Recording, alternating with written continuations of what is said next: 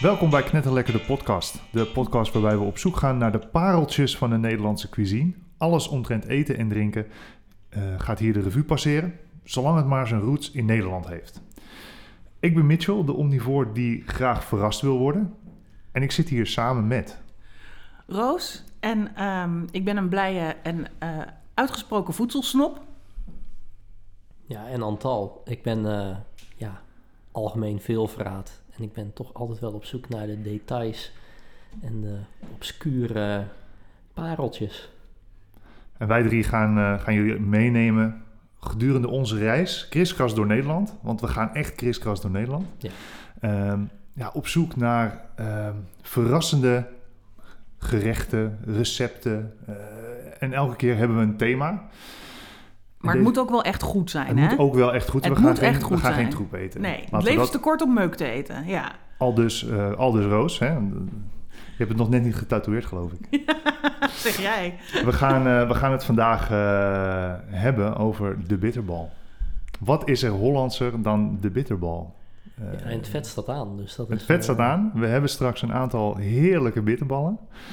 Ehm, die zijn gisteren opgehaald. Roos, Ja. jij hebt ze opgehaald?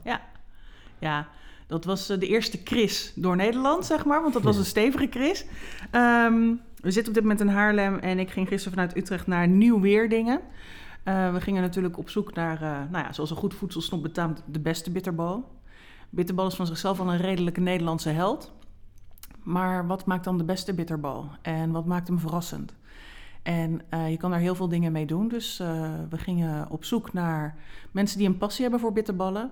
En we kwamen uit bij Krokettenkunst in eh Nieuw-Weerdingen. Dat ligt bij Oostwedde en Ter Apel, dus Noordoost-Groningen.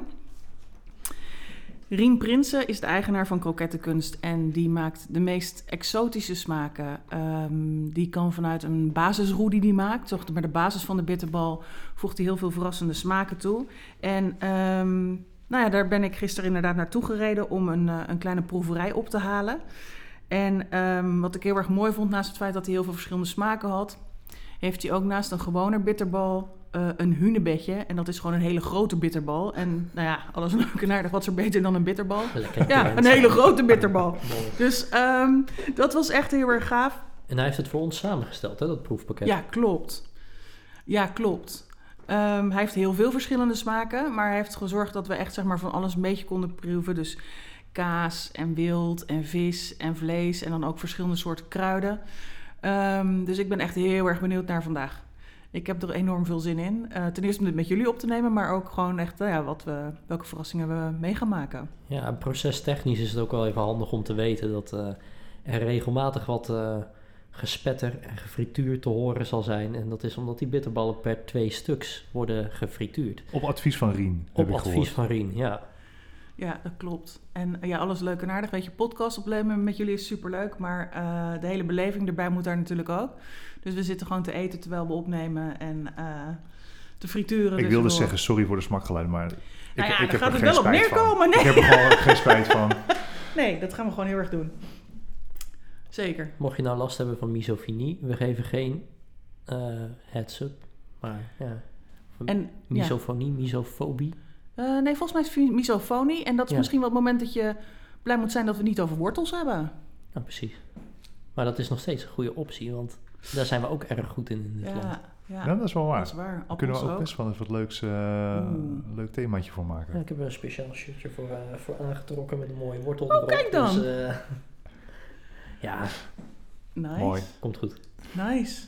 Hey, ik denk dat de frituur inmiddels warm is. Oh, Ik stel voor dat ik eh, naar de frituur eh, ga lopen. Ja. En dat we met de eerste ronde gaan beginnen. wil je mijn plezier doen en die met die Italiaanse kaas erin gooien? Ik ga er kreeft en kaas. Oh. Gaat het worden. We hebben hem, we hebben hem enigszins opgebouwd. Hè, vanuit, vanuit wat rustigere smaken naar de wat sterkere, krachtigere smaken. Omdat je niet meteen je smaakpalet, of je smaakpapillen moet ik eigenlijk zeggen, wil verpesten met, met alles wat je gaat eten. Dus Ja, de meest kruidige klappers die komen aan het, eh, aan het eind van de rit. ik kijk er nu onderuit. Heerlijk. Het is wel grappig, want ik heb begrepen dat de laatste bitterbal die we gaan proeven jij zelf hebt gemaakt, Antal.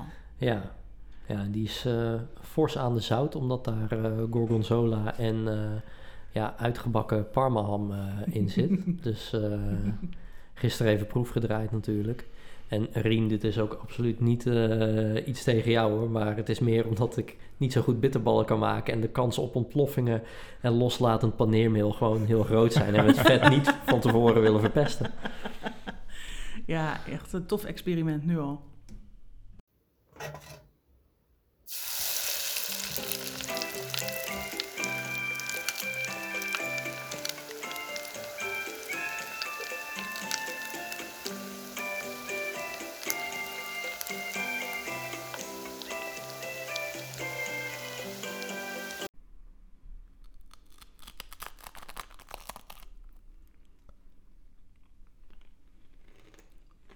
Oh, nou, dat is echt. eh ik heb genomen van de kreeftbitterbal.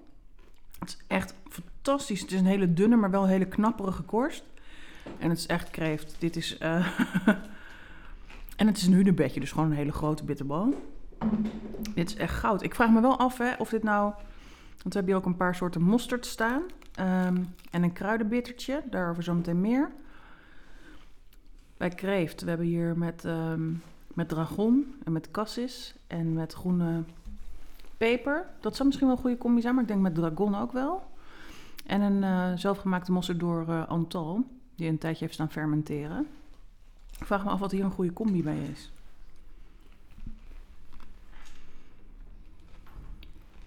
Het is echt heel mooi zacht.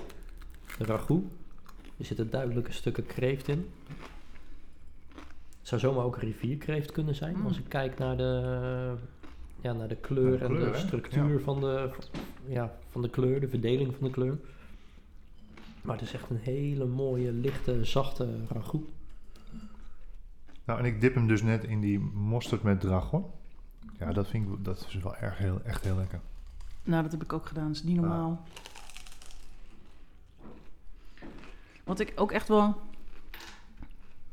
een soort gouden tip vind voor als je zelf bitterballen wil maken. Je merkt hier aan zeg maar, dat de, voor de roe, dus voor, de, voor het basisbeslag, ehm, dat de bloem die gebruikt is echt heel erg goed gezeefd is. Maar er wordt ook roomboter gebruikt. En dat verschil proef je echt heel duidelijk. Maar dat frituurt ook veel mooier.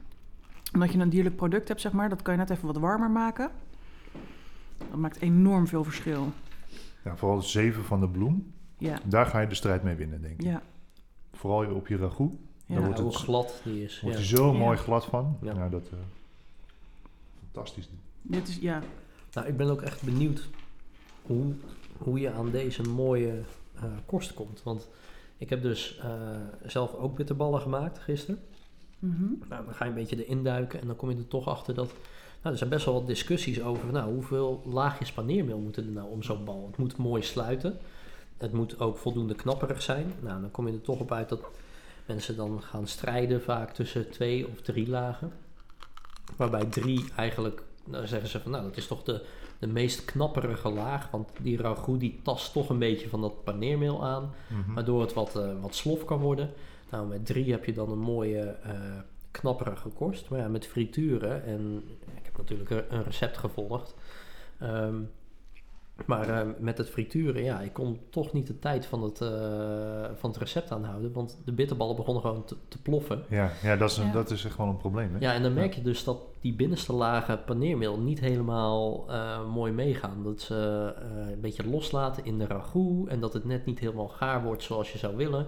Het gaat in ieder geval niet mee in de crunch. Dus ja, mocht je dat nou weten, hoe je Mm. nou perfecte laag rond een bitterbal kan krijgen. En natuurlijk kunnen wij het ook gewoon aan Rien vragen, maar we zijn wel benieuwd naar jullie eh, tips en tricks. Ik, eh, ik hoor het graag. Eh, onze Instagram, knetterlekker de podcast, is bereikbaar. Stuur ons een DM en eh, dan komen we er vast achter met elkaar. ja, heel tof. Wat ik wel al een soort van als een geheimpje zie, is dat het paneelmeel wat is gebruikt, het is heel fijn. Dus ik denk dat dat nog een Ja. keer gemalen is. Weet je, dat zijn absoluut geen grove chunks. En even in onze zoektocht zeg maar, naar deze podcast toe, eh, hebben we ook eh, bitterballen gegeten hier van een, eh, van een lokaal bekend snackparadijs. Die zelf hun bitterballen maakte en die waren veel grover en ook veel droger. Dus niet met roomboter en dat een heel grove paneer. Waarin je merkt dat dat echt zeg maar, wel concessies doet. En dit is echt een heel dun paneerlaagje, maar super krokant en ook super stevig. Dus dat paneermeel is ook echt wel nou, veel fijner van structuur. Fantastisch. Vinden jullie het goed om eh, door te gaan naar... eh, ik zit al een tijdje met die, met die, Doe je best. met die bergkaas in mijn... Ja. in mijn- Ja. Niet, niet dat hier een berg kaas staat, maar de, de volgende kroket die ik hier dus in mijn hand heb, dat is de Monte bergkaas. Ja. Een Italiaanse bergkaas uit Veneto is hiervoor gebruikt. Ehm, bereiding als parmezaan. Aroma is geurig. En doet denken aan karamel en amandel. Ik citeer hierbij even de, flyer die we van Rien erbij hebben gekregen. ja. Ik vind dat hij dat prachtig omschrijft. Ja, ik kan niet wachten om het tanden erin te zetten. Ik ga hem ook even niet dippen. Ik wil hem eerst even zo proeven. Ja, te gek.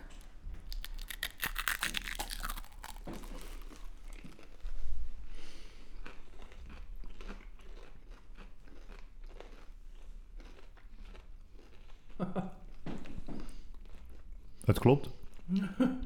ik proef echt die, die, die karamel en die amandel. Ja, met name die karamel. Daar komt dat echt er terug. uit. Ja. Hier moet toch een whiskytje bij, jongens. Dat is wel heel bijzonder dit. Ik vind het echt heel Dat is lekker. Fantastisch. Ja.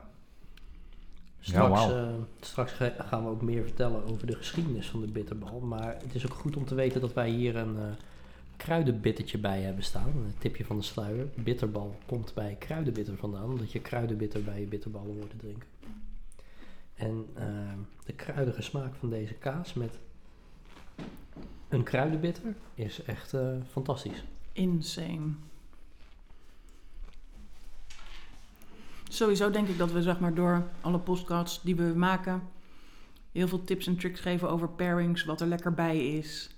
Eh, dingen die je ook gewoon lekker thuis kan proberen. Kan combineren in smaakjes of in texturen.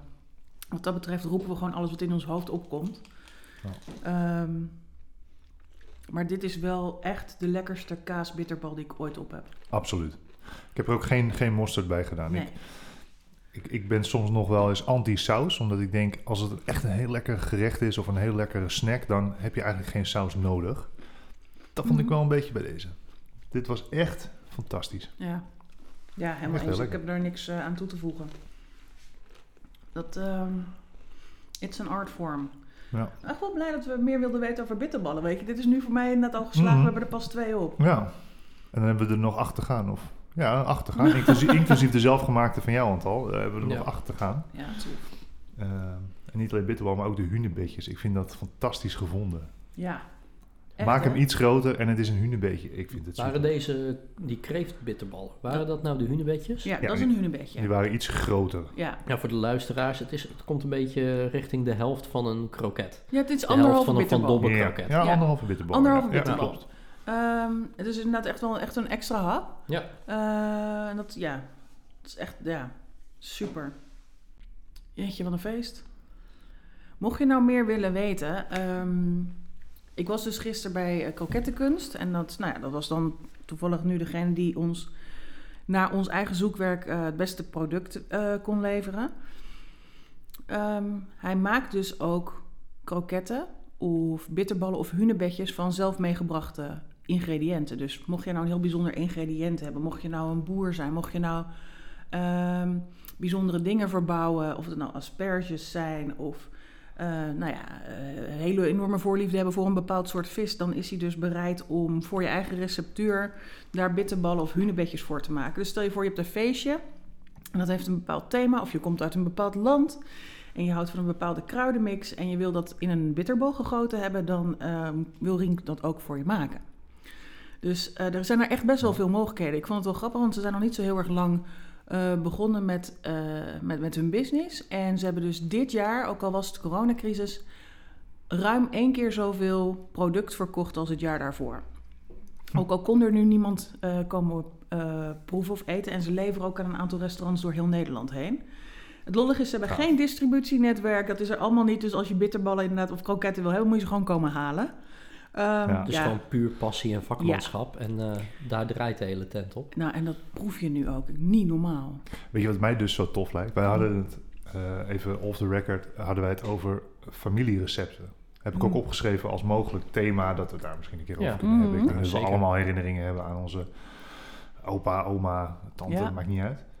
Maar hoe vet zou het zijn als hij dus Oeh, van een van die familierecepten ja. daar een bitterbal van zou kunnen Ja, dat maken? zou heel gaaf zijn. Ja. iets wat dus nooit als bitterbal bedoeld is, dat Ja. hij dat er dan van maakt. Ik Ja. zou het ook heel... We, we hebben het net ook inderdaad over bijvoorbeeld stoofpeertjes gehad. Oh. Wat je al dan niet met het kookvocht van stoofpeertjes ja, exact, kan. ja. Eh, al onze families hebben daar hun eigen ideeën bij. Ehm, je ziet ook bijna nooit zoete bitterballen. Maar wat als je een bitterbal maakt met, met hazenpeper en Oh. stoofpeertjes? Ja, fantastisch. Beetje kruidnagel, beetje kaneel. Ik zeg, eh, gooi het in mijn mond. Echt. Daar is die. Applaus. Ja hoor. Ja. Oh, wauw. Ja. Ik zie dat de bordjes leeg zijn. Ja, ik heb dan, weet je, wat ik nu wel een beetje heb, hè, als we dit zo zitten te vertellen, dan stel ik me eens voor dat iemand in de auto zit te luisteren. Die is dan onderweg naar huis, het is vlak voor etenstijd, dan ga je nu kapot. Ja. Dan ga je nu helemaal Ja. kapot. Dus de, de strekking van de boodschap is: luister hem lekker om half acht 's ochtends in de auto op weg naar kantoor. Want ja, terug ga je het niet redden. Dan stop je even bij de Mac. Dat haalt Ja. het niet bij wat wij nu eten. Echt nee, niet. Nee, Echt niet. nee, nee. Maar dat is echt wel, eh, voor mij was het meer sorry, not sorry. Nee, absoluut niet. Ik ga weer naar de frituurschuur. Oh, yes.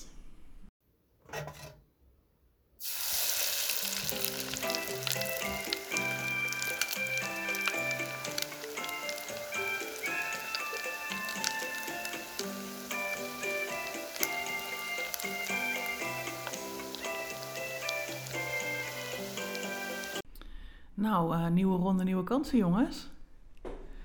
We hebben eh La Fourette hier liggen. Dat is met kipfilet, paddenstoel en truffel. En eh, nou ja, de, de klassieker, de runder bitterbal. Ja, en eh laat maar doorkomen. Wat ik me Ja. wel afvraag, hè, ze zijn mooi goudgeel. Dus kudos voor jou, Mitchell, want jij Mhm. bent de, de bakker van vandaag. Was eigenlijk goed, goede olie om in te bakken. Wat maakt nou echt, zeg maar... wat zijn nog verschillen? Wat Ik jij weet, ik gebruikt? weet het eigenlijk niet. Ik, eh, ik heb gewoon zonnebloemolie ge- gebruikt hiervoor. Wel vers, dus echt even verschoond. Ehm, maar dat is eigenlijk ook zover als mijn ervaring strekt qua frituren. Dus eh, ik weet eigenlijk niet zo goed. Maar... Misschien komen we nu over als enorme noobs. Dat zou kunnen, hè? Dat is ook Mhm. helemaal niet erg. Ik heb wel eens gehoord van ossegal. Hebben jullie er wel eens van gehoord om daarin te frituren? Ja, zeker Ik niet. Dan is, is volgens mij het klassieke, klassieke merk ook. Is dat mij harde vet ook? Ja, ja, dat zijn die blokken Ah. inderdaad. Nou, dat is wel leuk, want ik was laatst eh, over de grens in België bier halen. En eh, nou ja, in, eh, in Essen, bij Roosendaal, de grens over. En eh, ja, ik was met mijn vrouw en eh, we wilden, nou ja, naast de biertjes hadden we zoiets van, nou, dus, er gaat toch wat tijd in zitten, even daarheen rijden en even die bieren uitzoeken. Nou, we dachten, nou, laten we hier dan lunchen. En misschien zit er wel gewoon een eh, Vlaams eh, frietkot. Dus wij Oh. gingen op zoek en wij reden het centrum van Essen in. En eh, daar kwamen we een, eh, een frietkot tegen. En die waren daadwerkelijk aan het bakken in ossewit. Oh. En dan proef je dus wat voor een verschil dat maakt. Want ja, thuis frituren wij ook inderdaad in de... Volgens mij is het meestal eh, diamant of zo. Waar eh, fles diamant eh, in de pan en gaan. Mhm. Maar dit was dus ossewit. En nou, je ruikt het al.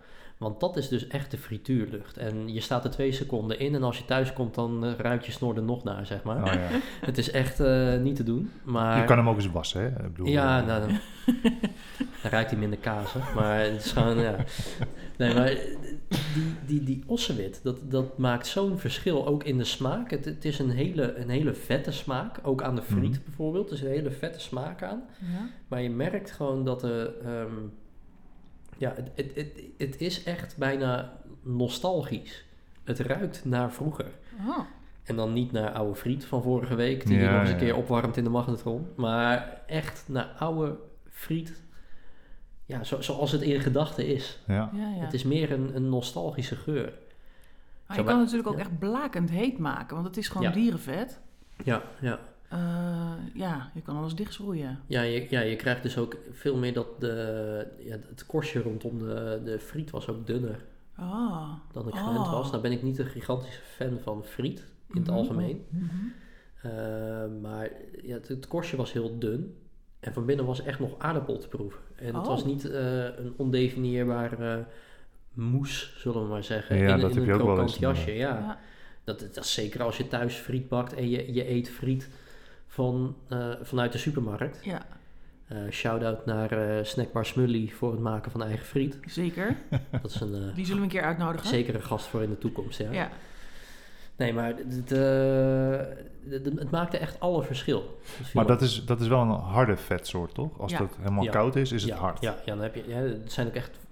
Je, kon het op een gegeven moment volgens mij ook wel vloeibaar krijgen. Oh. Maar van, eh, van origine zijn het volgens mij witte blokken, als ik me niet vergis. Ja, wat ik weet van vroeger is als je dan ook zeg maar stond te frituren en je ging dat mandje uitschudden, zeg maar die druppels die dan zeg maar los vielen, dat waren dan later ook van die, van die witte harde druppeltjes alsof het kaarsvet Die was. stolde al gewoon Ja, in de ja. lucht. Ja. Ja. Ja. Het, het heeft dan misschien ook een hogere eh, smelttemperatuur. Dat weet ik niet, maar dat zou zomaar Dat kunnen. zou inderdaad heel goed kunnen, ja. Dat, eh, Volgens mij heeft het ook... Ik, ik denk niet dat er in Nederland nog mee gefrituurd wordt. Ik weet namelijk dat er... Een aantal jaar geleden is daar wat om te doen geweest. ja. Dat er eh, in verband met transvet... En ik Ja, weet dat ja, in ja. harde vetsoorten... Ja. daar zit eh, een grotere hoeveelheid transvet in. Mhm. En transvet, dat schijnt gewoon echt... Daar schijnen je aderen echt direct van dicht te Ja, slippen, zeg het maar. kan Dus ook dat is echt niet kloppen. Het ruikt al ongezond. Ja, zeg precies, maar. ja. Wel Ja. lekker, maar Wel, ongezond. Heel, helaas gaat dat heel vaak hand in hand. Ja. Maar daar staat me iets van bij, dat, dat we dat daarom in Nederland niet veel meer gebruiken. Want alle flessen die je ziet in de supermarkt, eh, al, die- al die jerrycans, dat is allemaal, dat is allemaal vloeibaar eigenlijk. Dat klopt, ja. Ja. Ja, ik kan me natuurlijk ook wel voorstellen, het is ook dierlijk vet, hè? En je gaat ook niet eindeloos vet zitten hakken wat aan, eh, wat aan een stuk vlees zit. Ik bedoel, een mooi Ja. vetrandje, een mooi doormarmerd stuk vlees is lekker, Mhm. maar je gaat geen klompen vet weg zitten eten. En als je daar je vlees wel in gaat bakken, Ja, wordt er het ja. nodige opgenomen, lijkt me. Nou, ik Wie denk weet- andersom. Ik zat Oké. hem ook even stiekem tussendoor te googlen. Hè. Dat maakt hem ook wel even makkelijk. Ja, ja. Eh, maar omdat het een veel hogere temperatuur heeft, schroeit het eerder dicht, waardoor er minder vet in het product eh, trekt. Dus het, nou, er gaan dus ook stemmen op dat het gezonder is. Het mag Ah. inmiddels ook gewoon weer in Nederland. Oh wel, oké. Eh, het Wist wordt ik ook vaak aan vloeibaar frituurvet toegevoegd, omdat je dan gewoon met een hogere temperatuur kan frituren, wat dus gezonder voor je is. Ja, Heel apart. Had ik ook niet gedacht, want ik was, ik, dat verhaal van de Hm. transvet heb ik inderdaad ook wel eens gehoord. Ehm, maar net zoals dat bijvoorbeeld eh frituur in arachideolie gezonder is dan zonnebloemolie, heeft te maken dat je gewoon pindaolie veel hoger in temperatuur eh, kan brengen. ja. Ah. En de hoogte van de temperatuur bepaalt zeg maar, hoeveel daadwerkelijk van het vet in het product verdwijnt.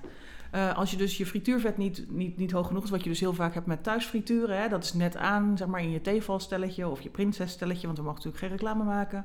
Ehm, dan, en het is niet heet genoeg, dan verdwijnt er dus heel veel van je frituurvet in je product. En dan Ja. is dat dus ongezonder dan wanneer je eh, iets zou nemen, zeg maar, wat je veel hoger temperatuur is, maar het vet in principe ongezonder is. Nou, één ding is voor mij in ieder geval zeker. Want ik weet er dus niet veel van af, maar qua smaak, Ja, nice. ossewit is echt, eh ossevet is echt fantastisch. Ja.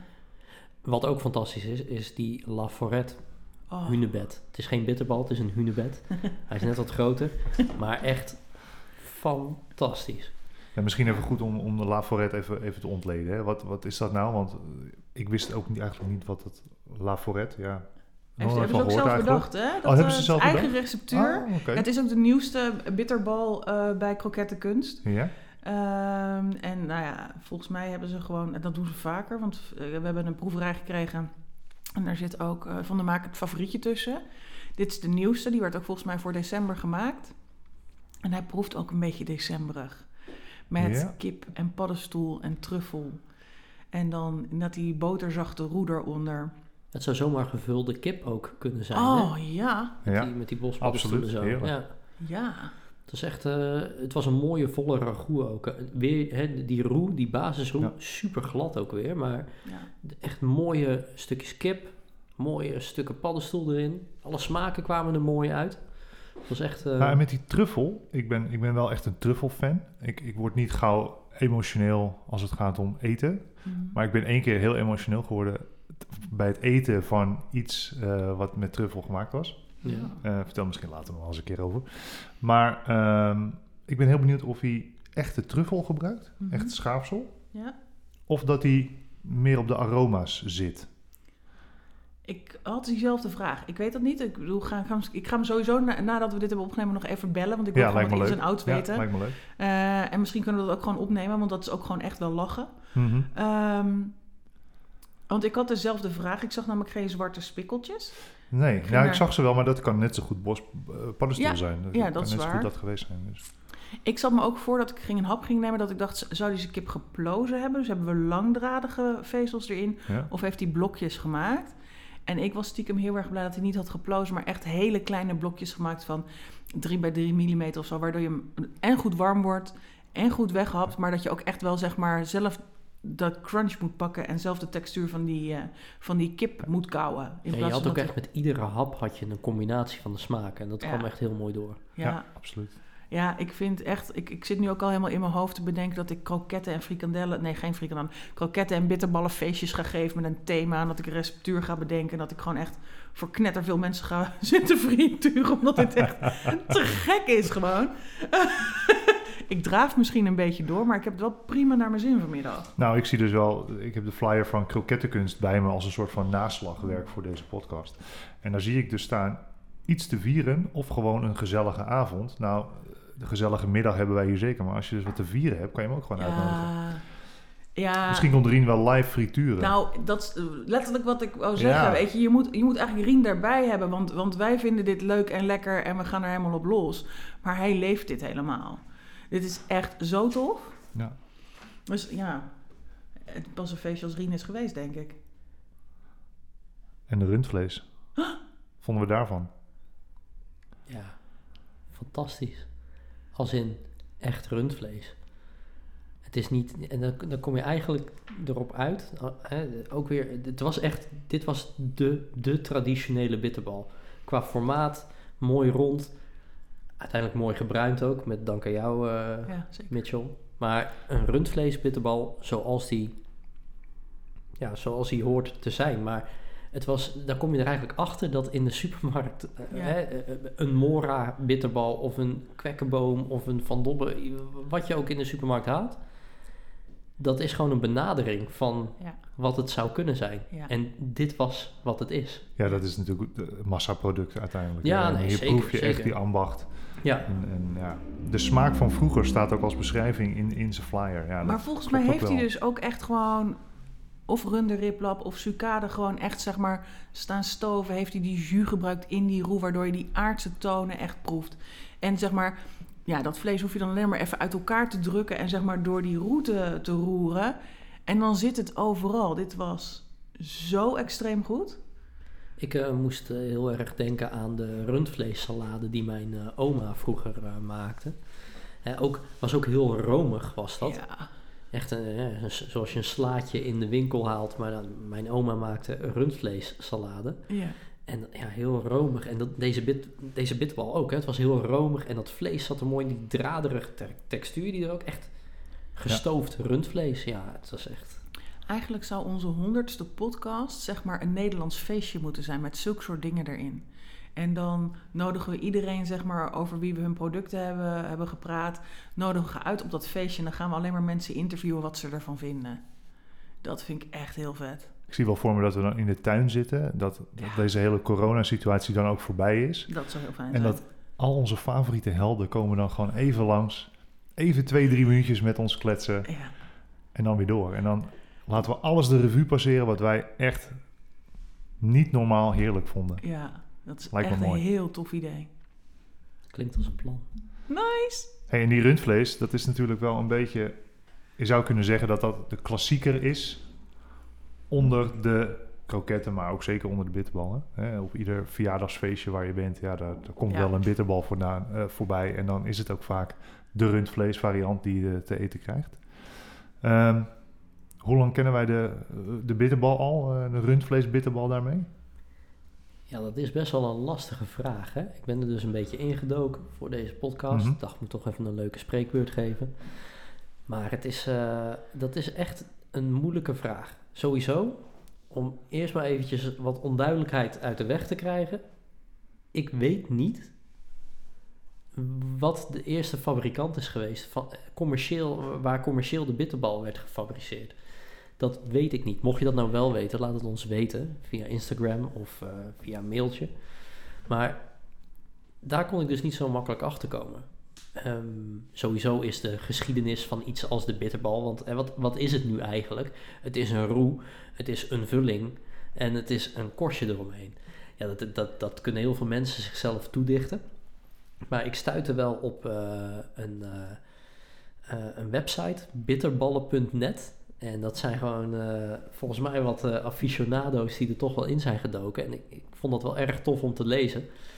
Die hebben hem eh, tot zo'n 2000 jaar geleden hebben ze hem teruggetrekt.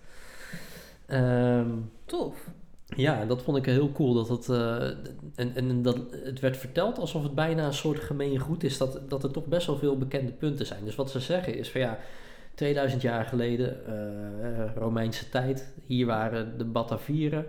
En je had van die, eh, eh, van die enorme ossen hier rondlopen. Eh aurochs worden ze ook wel genoemd. En er zijn nog wat andere benamingen voor. En ehm, ja, het verhaal gaat dat... nou, het was een, echt een jagerscultuur. Dat toen het, die ossen, daar werd op gejaagd. Ook andere eh, vleessoorten werden gebruikt. Maar wat er dan gebeurde na het bereiden van het vlees... Het vlees werd bereid in het eigen vet... En dan eh, werden de, ehm, de, ja moet ik even goed zeggen, de, de- het, overblijfsel, hè, het eten Mhm. wat overbleef met, met, met dat vet en met brood, werd dat een soort van in elkaar gevreven tot ballen of kleine pakketjes van eten. En de jagers namen die de volgende dag mee, koud. Kon je makkelijk eten, want het bleef bij elkaar. Doordat het eigenlijk een, een ragout was geworden met dat vet en dat brood erdoor. Ehm, ja, en dat, dat is eigenlijk heel lang zo gebleven. Dat, dat vlees in eigen vet en dan met brood vermengen. Ah. Eh, waar eigenlijk pas weer een beetje eh, schot in de zaak komt, is aan het begin van de Spaanse oorlog. Van de, sorry, van de 80-jarige oorlog. Eh, die Spanjaarden die kwamen hier en die hadden allemaal al wel de gewoonte om bijvoorbeeld eh zeebanket te, in, in ei en bloem te doen en dat te bakken. Ah. Hè, eh, denk aan kleine octopusjes en mosseltjes en dat soort dingen.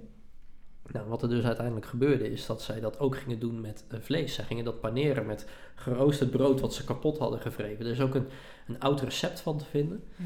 Ehm, dat, dat is beschreven in van het hele oude Nederlands en eh, dat ze dat die Spanjaarden zien doen. Nou, dat, dat was eigenlijk hè, dat dat in de pan met vuur ging, of met de olie ging, op het hoge vuur. Dat dat eh, ertoe leidde dat je hele krokante hapjes, hapklare brokken eigenlijk kreeg.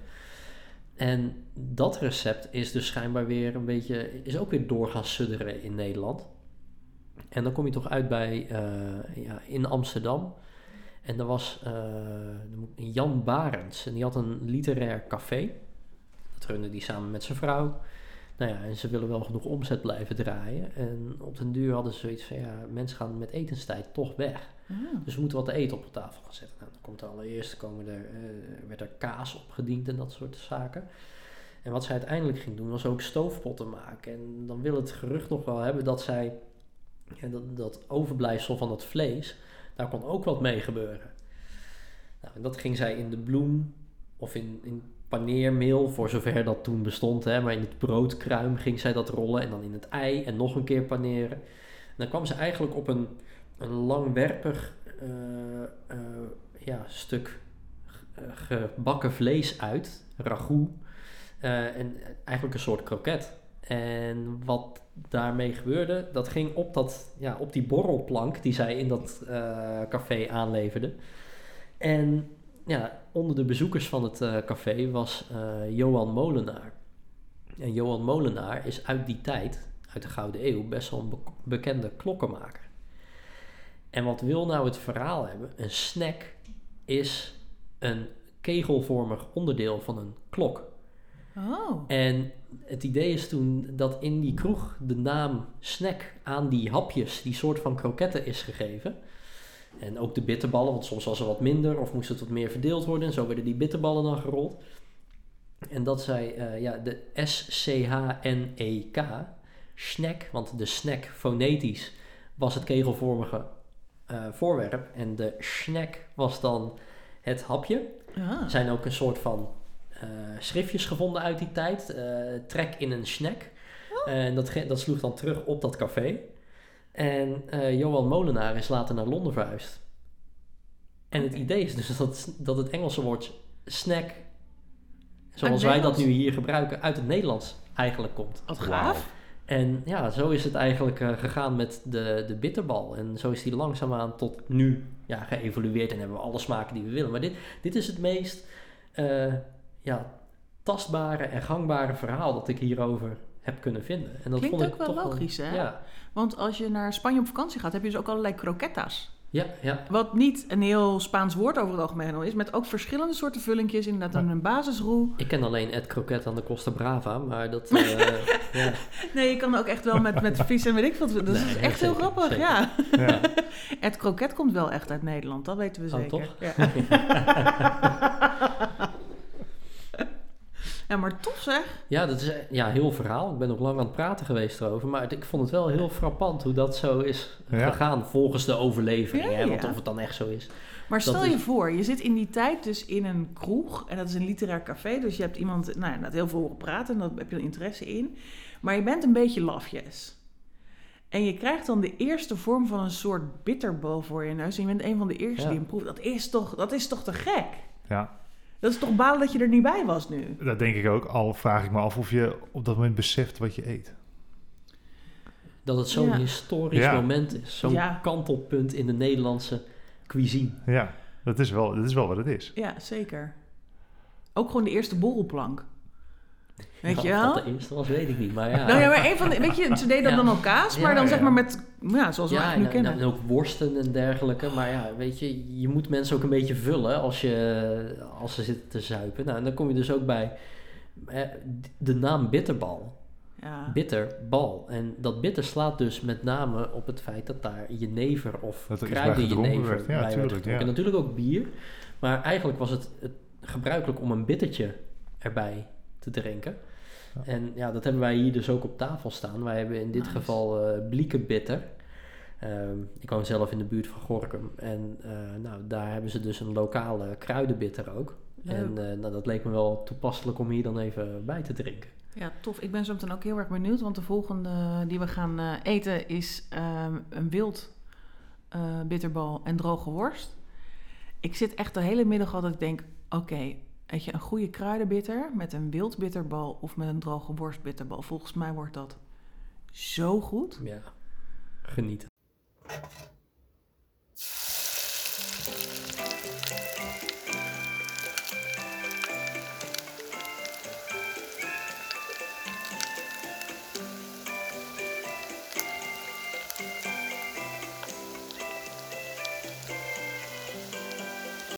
Zo de knetters. Eh, hert en droge worst, bitterbal en hunebedjes. Ik vond eigenlijk, hè, van eh, alles wat we hadden gekregen, vond ik de hert de meest spannende. Eh, omdat hertenvlees zo makkelijk fout kan gaan. Zeg maar, dat wordt of te ijzerachtig, of het wordt te zoetig. En dat is best wel lastig vlees. Of Dus je ik- hebt een schot hagel tussen je kiezen. Dat kan Dat kan ook nog, ja. Heel Ja, knasperig, ja, ja. knisperige bitterbal. Ja, maar dat is, dat is lastig vlees. Heel bewerkelijk vlees. Dus ook lastig om klaar te maken. Maar, eh nou ja, het was dus helemaal niet spannend. Inderdaad, jij zei dat ook, Antal. Echt de roomboter tegen dat uitgesprokene vleesachtige van dat hert. Het maakt het zoveel ronder. Ja. Wat een Echt, combinatie. Ja, echt heel mooi. Dat was echt... eh, Wat ik trouwens heel mooi vond ook aan die ragout was, en dat zag je bij die rundvlees al best wel, maar nu nog net een tandje meer, dat het zo donker werd. Hè? We hadden ook andere, ja. eh, hè, ne- neem die kaas eh, neem de, eh, nou wat was het, de, de kreeft hunebed geloof ik. ja. Nou, hè, van nature witter van kleur natuurlijk, en dat geeft ook minder af, maar je ziet mooi wat, wat het product dat je in de roe stopt, ja, wat dat doet voor de kleur van de ragout dan. Het, het gaf echt heel veel kleur af, ja. Het hert. Dat was echt... eh, Nou, dat vind ik ook echt wel gaaf. Want als, weet je, als we, terwijl we deze podcast opnemen, ontleed ik wel een paar geheimen van de ultieme bitterbal in mijn hoofd. Voor mij is dat eentje, zeg maar, dat je hele goede roomboter gebruikt met een hoog vetpercentage. Ja. Zodat die smaken goed opgenomen worden. Dat je hem goed terug kan koelen. Gezeefde tarwebloem, weet je, haal dat van een hoge kwaliteit en zo zacht mogelijk, zo fijn mogelijk gemalen, zodat je die roe echt goed zacht hebt. Je paneer, ik weet van Rien dat hij hem haalt bij de banketbakker, dat hij speciaal voor hem wordt gemaakt, zodat hij ook heel fijn gemalen wordt. Ja, dat is even een correctie op wat er eerder werd eh, gezegd. Ja. Dat ik eh, niet wist hoe die paneert. Maar dat staat dus achter op de, ja, op- de folder, op het menu dat eh Rien verstrekt bij de bitterballen. Staat dus waar hij zijn paneermeel vandaan haalt. Dat is En gewoon... eigenlijk zegt hij ook hoog over op zijn site inderdaad hoe hij dingen doet. Hè? Dus ja, ja, ja. waar hij zijn spullen vandaan haalt, eh, dat er geen kunstmatige dingen in zitten. Maar dit zijn wel, als je zeg maar nou zelf aan de slag wil om kroketten of bitterballen te maken, dan zijn dit wel echt een paar hele gouden tips. En dan kan je er heel veel verschillende soorten smaken gewoon eigenlijk gewoon echt tegenaan hangen of inzetten, wat er prima mee combineert. En dat vind ik echt wel eh, ja, hele toffe lering, in ieder geval Ja. voor mezelf voor vandaag. Nou, zeker. En eh, we hadden net ook die, die droge worst. Ik heb niet heel veel ervaring met droge worst. Ja, hoeveel ervaring kan je daar ook mee hebben? Nou, Ik heb er niet veel ervaring mee. Maar- groot op geworden. Erg groot word je er dus niet mee. Maar, Nee, dat ja. valt dan weer tegen. ho, ho, ho. Maar toen jij een hapje nam van die bitterbal, was het? Toen zei jij, heel mooi en ook zeer treffend, een klap op mijn muil van de kruidnagel. Ja, zeker. En dat was het wel echt. Nou, ik vond het ook echt heel bijzonder. Dat, hè, we hebben nu best al een aantal bitterballen achter elkaar op. En je ruikt eigenlijk steeds dat verse vet waarin ze zijn gebakken. En bij die droge worst bitterbal ruik je de kruidnagel door de korst heen. Exact. Over Ja. het vet heen. Zo erg domineert die smaak. En het- ja, het was ook... Ik weet niet waar de droge worst vandaan komt. Dat zal vast op de website staan. En anders wil Rien het vast vertellen. Maar het is echt... eh, het is, dat is echt een hele goede worst geweest. Absoluut. Echt bizar, Ja. die smaakexplosie. Ja, en- Maar ook die stukjes die erin zaten. Ja, Weet je, het waren, ik dacht ook, hoe ga je dat doen? Hè? Want de smaak zat dus ook helemaal door de roe. Ja. En de stukjes waren echt, zeg maar, gewoon hele kleine stukjes droge worst... die dus ook nog steeds een beetje taai waren. Waardoor je echt de beleving van die droge worst ja, nog en had. ik heb niet alleen maar vet eh, meegekregen, hè, want eh, een droge worst kan best wel grof zijn. Ik heb Ja. geen stukken vet in die bitterbal echt zo Nee. op zichzelf in, in mijn mond gehad. Maar ja, wat ik al zei, ik ben tussen aanhalingstekens groot geworden op eh, droge worst. Komt ook omdat mijn, eh, mijn moeders familie mijn moeder komen uit Drenthe. En eh, ja, altijd als ik bij opa en oma ging logeren in de vakantie, en dan was ik dan een weekje of een midweekje. En dan, ja, dan was het alleen maar droge worst, want we werden natuurlijk wel gepamperd. En dan was het alleen maar droge worst eten. En ja, Nice. Fantastisch. En ik heb hier dus vandaag ook een droge worst meegenomen om die te, te eten naast, eh, naast deze bitterbal. Of na deze bitterbal, om ook een beetje te vergelijken. Het is een droge worst uit Koevoorde, waar mijn familie vandaan komt. eh, van slagerij Hellinga. En ja, het is, een, het is een, een, een traditionele worst die niet al te overheerst qua kruiden. Mijn favoriet, zoals je al raadt, na die bitterbal is ook wel echt met veel kruidnagel. Deze is wat meer blanco, maar je proeft echt heel goed ja, het vlees en het, ja, de, de textuur. Ja, echt geweldig. En dat, dat kwam, het kwam echt super mooi uit ook in die, eh, in die bitterbal. Ja, een droge worst is zoals het betaamt natuurlijk droog. Dus Nou, en ik vind dat ook wel een... Oh, sorry, ik ging gewoon... Het is gewoon gevo- je wilt het iedereen laten meemaken. Ik mooi, dat- want hij kraakte niet. Je kan dus echt hebben als je hem in je mond stopt... dat je dat velletje hoort knappen... en tegelijkertijd zeg maar dat vet... als je zo'n bubbeltje vet eronder hebt zitten... dat je hem hoort sissen. Ehm, en dat is een heel apart zeg maar, geluid... maar dat is echt wel... ja, hij knapt en hij sist een beetje. En ehm, ik vind sowieso droge worst echt wel een ontzettend goed Nederlands product... maar ook een tof onderwerp om misschien ook wel eens een keer een podcast aan te wijden... want je hebt daar voor zoveel verschillende soorten in... en de manier waarop het wordt gemaakt... en de verhoudingen van het vlees en vet. streekgebonden ook. hè? Ja. Ja. Ja. dat wordt echt een rondje Noordoost-Nederland, eh, denk ik. Inderdaad op zoek naar de ultieme droge worst. Kijk er nu onderuit. Ja. Kunnen we ook in Italië doen, hè? gewoon in de zomer. Dan noemen we het salami, maar dat is een ander verhaal. Prima. Zelfde techniek toch? Ja, precies. Ja. Lekker. Dan gaan we gewoon van die truffel salami bollen Oh, in één keer zo hops, naar binnen. Ja. Kijk er nu onderuit. Maar eh, we moeten eerst maar eens even zien wanneer we weer mogen reizen natuurlijk met z'n allen. En we zaten net te zeuren over transvet. ik weet niet of hele bolle truffels Wat is dat? Dat, dat stuk eh, knip ik eruit. Ja, dat is goed. Doe maar. Ja. nee, dit is echt een feest. Hey, die, ehm, Bitterballen, ik ben gewend om, eh, om dat drie minuten in het vet te doen. Ja, We kregen hier uit, uit, nadrukkelijk de instructie mee. Acht minuten. ja.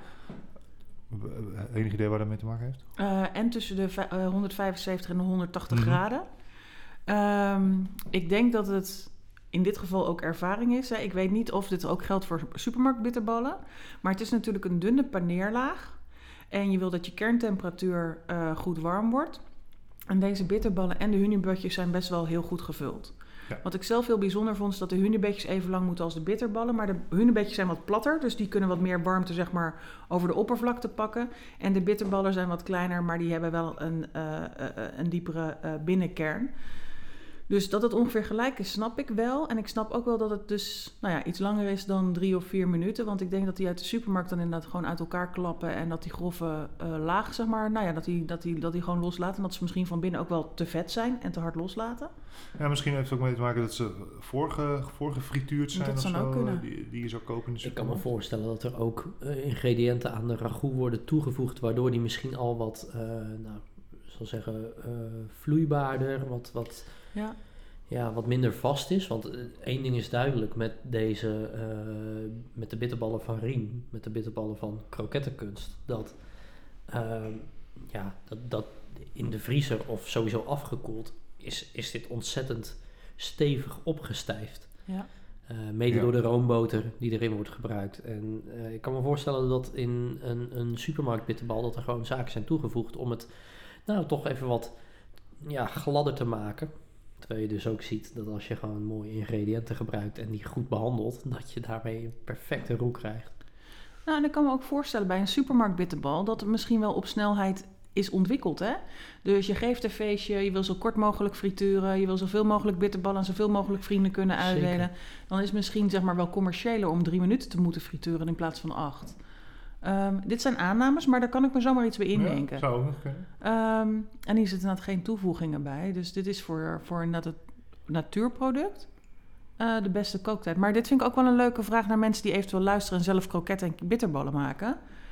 Hebben jullie daarmee geëxperimenteerd? Dus als jullie dit zelf maken en helemaal vers, wat is dan jullie eh, sweet spot als het gaat om eh, frituren? Is het dan inderdaad tussen de 175 en de 180 graden 8 minuten? Of eh, hebben jullie een andere formule? Laat het ons echt vooral weten. We zitten op Instagram en eh, direct message. Jullie kunnen ons eventueel ook mailen. Maar we zijn echt heel benieuwd naar jullie antwoorden. Dan ga ik er maar weer even twee in gooien. Oh, maak me gek.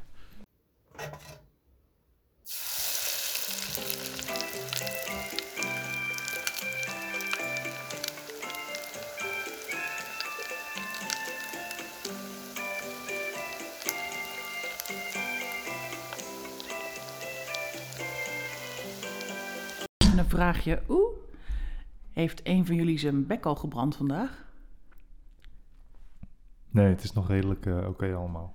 Ik eh, heb wat eh, momenten gehad dat ik op het randje zat in mijn gulzigheid, maar het is allemaal goed gegaan. Ja, maar dat is het ook, hè? Ja, Ja. En, en vaak is het, als je hem heel eventjes, twee minuutjes laat liggen, Mm. koelt hij wat af, dan wordt het vaak nog lekkerder ook. ja, ik kan het ook even rusten. Hè? Dat Ja, is, eh, En dan wordt hij op betere temperatuur. Maar je gaat er gewoon meteen voor. Je wil gewoon Ja. meteen je tanden erin zetten. Dat, Dat is, is wel mijn ervaring. Met, echt eh, zo, ja. Ik weet niet toe. of jullie het hebben horen, horen sissen, maar we hebben weer twee bitterballen in de frituur gehad. En eh, ja, Portugese kip en eh chorizo kip. Ja, en eh ontegenzeggelijk weer lekker natuurlijk. Ja, absoluut. Ehm, Zeker. Ja, de, de Portugese kip was de eerste. En dat, dat was een, een, een, ja, eigenlijk een kip piri-piri eh, bitterbal. Ehm, nou, volgens mij zijn we van mening dat er Ja. wel... Eh, Ja. Van Piri Piri, eh, Po- Portugal associeer ik met Piri Piri. De, de- hè, dat je dan een hap kip neemt en dat je, dat je bek gewoon in de fik staat. Eh, Ik had ook- verwacht dat mijn tong klaar zou zijn voor de rest van de dag. Want en als dat eh, niet zo is, ben je ook een beetje teleurgesteld. Zo van, nou, dit, dit was geen piri piri. Ja. Misschien was dit ook geen piri piri, dat zou kunnen, maar dat had ik meer verwacht. Dus ik, ik had hem ietsje pittiger verwacht, misschien.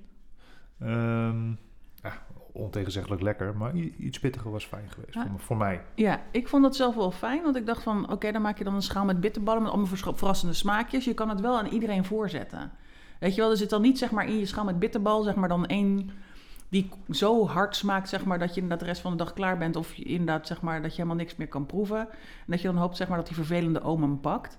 Ehm, ik was Ja. wel blij dat het gewoon, weet je, het is wel een allemansvriend. En dat heeft ook echt wel plussen. Hij is inderdaad niet zo super uitgesproken. Wel oprecht heel lekker. Ik vond hem heel mooi van kleur van binnen ook. Ja, Ja, hele mooie zachte kleuren. En dat was eh, ja, qua structuur ook weer die kleine stukjes kip. Er zat wat eh, hè, kleine stukjes peper. Nou, Roos, jij zei het al. Hè, op het moment dat die dan in je tong aanraakte, dan, dan, dan kreeg je even een tintelingetje. Ehm, ja, verder, ja, mo- mooie kleine stukjes groen zaten erin. Het was gewoon ook mooi om naar te kijken. Ja. Dat was, eh, Ja, zeker. Ik vind het ook wel, weet je, dit is een podcast en dat is voor mij echt een heel erg tof medium. En het is ook gewoon echt, weet je, nu al een topmiddag. Maar ik zou ook wel denken, we moeten misschien ook een keer iets met beeld gaan doen. Want we zouden het er ook al over, wat nou als je dan van die knetterhete bitterballen combineert met echt in smaak gecombineerd en maar met ijskoude drankjes. Volgens mij is dat Ja. zo top. Eh, en het lijkt me ook echt heel erg leuk om dat op beeld te hebben. ja, en dan alleen maar mensen uitnodigen met gevoelige tanden. zodat hij er lekker bovenop klapt. En die misofonie hebben. Ja, het lijkt me helemaal... Heerlijk. Dat is helemaal leuk. Mocht je nou inderdaad hele gevoelige tanden hebben of misofonie en je wilt toch graag meedoen, ook dan kan je ons gewoon benaderen, want dan gaan we het gewoon organiseren. Het lijkt me namelijk nu al ontzettend grappig. Dan gaan wij wat camera's regelen en eh, nog meer bitterballen. Maar dan, eh, dan zetten we dat ook echt in elkaar. Weet je, het lijkt me echt, het lijkt me fantastisch om naar te kijken gewoon. Ja, en dat is natuurlijk ook een beetje de uitdaging waar wij tegenaan lopen, of tenminste die wij hebben tijdens het maken van deze podcast. Het gaat over smaak, het gaat over eten. En visueel is, dat, is eten ook heel belangrijk. Ik word namelijk veel blijer van iets als het er ook mooi uitziet en het ligt op mijn bord. Zeker. Dan dat het door elkaar geplakt is, vind ik het nog steeds lekker. Maar eh, het visuele aspect, en dat mis je toch tijdens zo'n podcast. Dus eh, verwacht ook zeker dat eh, na het luisteren van deze podcast, dat je op Instagram een aantal foto's ziet. eh, misschien ook een aantal filmpjes gaat zien van de dingen die we hier gegeten hebben. Zeker. Ja, en we doen ons best, zoals je misschien al hebt gehoord, dat, om toch te omschrijven, wat meer beeldende taal ook te gebruiken, om, om hè, wat we in onze mond gooien, om dat dan toch Ja, eh, ja, onder woorden te brengen, om dat, dat voor jullie zo aantrekkelijk mogelijk te maken. Mocht je nou zeggen, nee, dit kan anders, en ik zou het graag zo en zo willen, laat het ons vooral weten. Hey, en die, eh, die tweede bitterbal, dat was die, eh die chorizo, eh, tenminste Ja. het was een hunebed, sorry. Het was Ja. een hunebed Ja, ja, en ik werd daar wel weer heel blij van. ja. een goede combi, wat, ik, wat ik zo fijn vind, en dat is een terugkomend ding bij deze, eh, ja, bij deze bitterballen, eh hunebedden, hoe je ze wil noemen, is dat op het moment dat je het eet, dat, dat je bij ieder hapje proef je wat erin zit. Ja. Hè? Je, je proeft hoe die heet, zo smaakt het ook. En je, ehm, het is niet één brei. Zeker. Ik ben stukjes chorizo tegengekomen, ik ben stukjes kip tegengekomen. De kruiden proef je eruit terug. Ja. Ik vind dat echt een gigantisch pluspunt van deze, van deze bitterbal.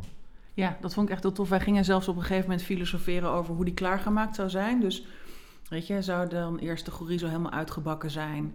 En dan uit het vet gehaald, uit die jus gehaald. En dan in hele kleine stukjes gesneden. En zou dan de roe in die jus, eh, met die jus gecombineerd zijn. Want het zat echt door de hele smaak. En dan waren zeg maar die stukjes kip, kleine vluchtheuveltjes van textuur, zeg maar, die wat neutraler waren. Eh, maar wel heel veel eh, deden in die textuur van die bitterbal. Omdat het gewoon heel... Nou ja, je moet er even op kouwen. Je staat even wat langer stil bij die bitterbal of bij de hunebed. Ja, het was gewoon echt heel erg lekker. Nou, die, die roe die had ook, eh, je zegt, zou die olie daarin zitten in de roe? En die roe had ook in zijn geheel een egale, vurige oranje kleur die je associeert met chorizo. Ja. Dus dat, dat, dat doet inderdaad vermoeden dat die, dat, die, dat die vetten en die oliën wel zijn eh, meegenomen. Ja, en opgenomen in dat tarwemeel. Het was Precies. echt wel... eh, ja, wat dat betreft was het echt wel... Je merkte in ieder geval dat het ambachtelijk was. En nou ja, het deed heel veel met ons, met de beleving. Zeker waar. Dus we, we, we naderen het einde. Ja, Dat is jammer voor ons. Maar ja, aan de andere kant, hè, alle goede dingen komen tot een eind. true. Ehm, nou heb ik me laten vertellen dat dit de favoriet is van Rien. ja, we En daar de- sluiten wij deze podcast min of meer mee af. Ja, de laatste gaat nu het vet in. Of de laatste twee, diegene die Antal heeft gemaakt. En inderdaad, eh, degene die Rien zijn eigen persoonlijke favoriet noemt. Die heeft hij om die reden ook in de proeverij gedaan. En dat is inderdaad de gordel van smaragd. En dat zijn de smaken van Indonesië met kip, sambal, sereh, ketchup, knoflook en gember zit erin. En ehm, Ik heb Hij- hier zo'n zin in. ik ook. Ja. Hij zegt dat ik ben geïnspireerd geraakt door Sumatra, maar ik kan echt bijna niet meer praten, want ik heb echt het water in mijn mond staan. Ehm Mitch, wil je voor de laatste keer naar de schuur? We gaan, er, Please. we gaan ervoor. Woehoe.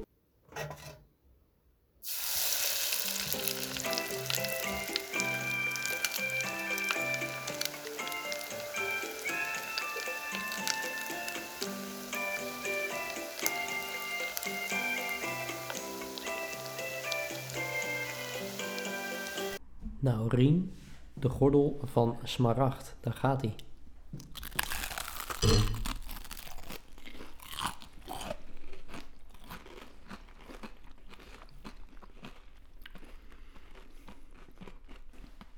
Mm. Nou, ze krijgen ons niet snel stil. Mm. Mm.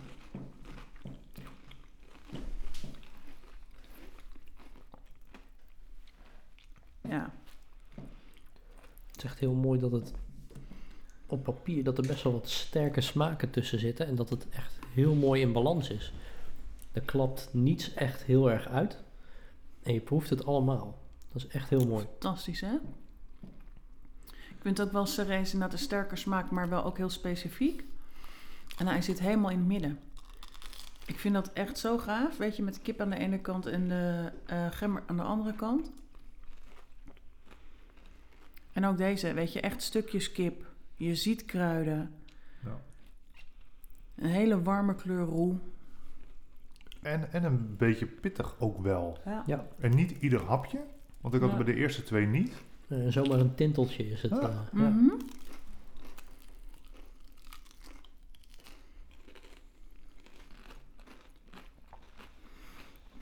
Ik heb hier een stukje korst.